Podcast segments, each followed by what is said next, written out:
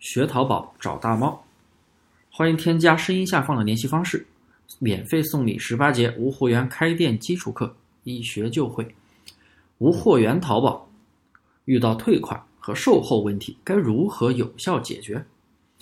我们在开店过程中难免会遇到售后问题，做淘宝会遇到各式各样的人，有好人，有坏人，有善良的人，也有心机人。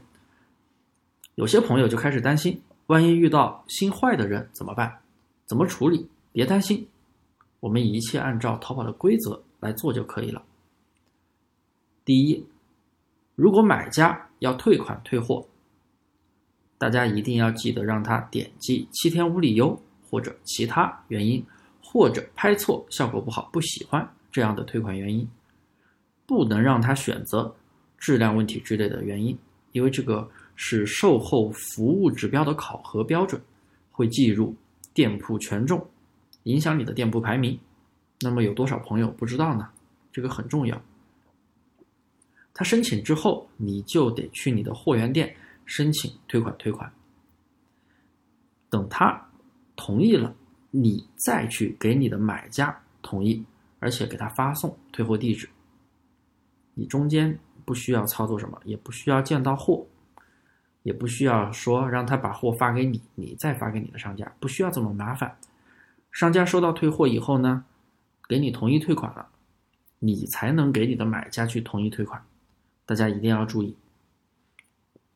而且大家一定要注意，买家申请的是退款退货还是仅退款？大家千万要注意，因为之前有朋友就是买家申请的是仅退款，但是他收到货了，看都不看就同意了，那么这个时候。钱和货都没了，大家一定要看清楚。第二，如果遇到买家要换货怎么办？一般都是让买家重新拍一单，然后让他把收到货的那一单申请退款退货，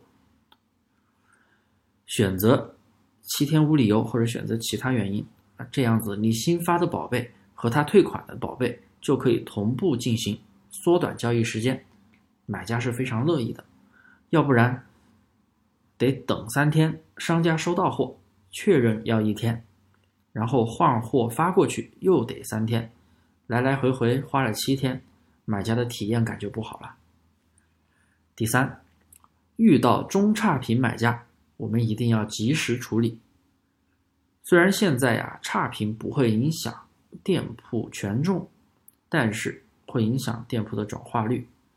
买家进店看到差评，肯定会动摇他下单的。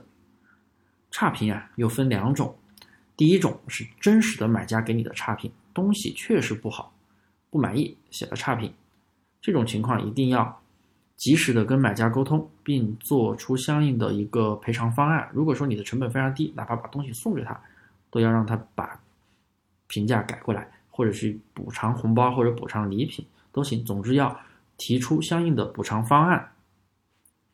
第二种差评的情况，可能就是同行恶意来重伤你，或者是恶意来勒索、威胁，哎，不给差评，不给钱我就差评。那么这种情况，我们千万不要担心，交给淘宝官方处理就好了。我们先去联系人工客服，把这个情况给客服。备个案，然后呢，我们去卖家中心客户的投诉中心有一个恶意评价投诉，根据选择相应的一个情况进行投诉就可以了。淘宝的效率是非常快的，这里啊，大猫老师给他点个赞。第四，遇到刚发货就申请退款的买家，经常遇到吧？我们必须第一时间去联系快递拦截，不要发了。如果你联系不上，就赶紧联系上家退款，然后让。上家去联系快递拦截，如果说物流已经开始中转了，已经拦截不了了，那我们一定要告诉客户说物流无法拦截，已经发出去了。如果您确实不想要，到时候啊拒收就可以了，不需要签收，拒收就可以了，直接跟快递员说拒收不要了，然后我们再给您统一退款。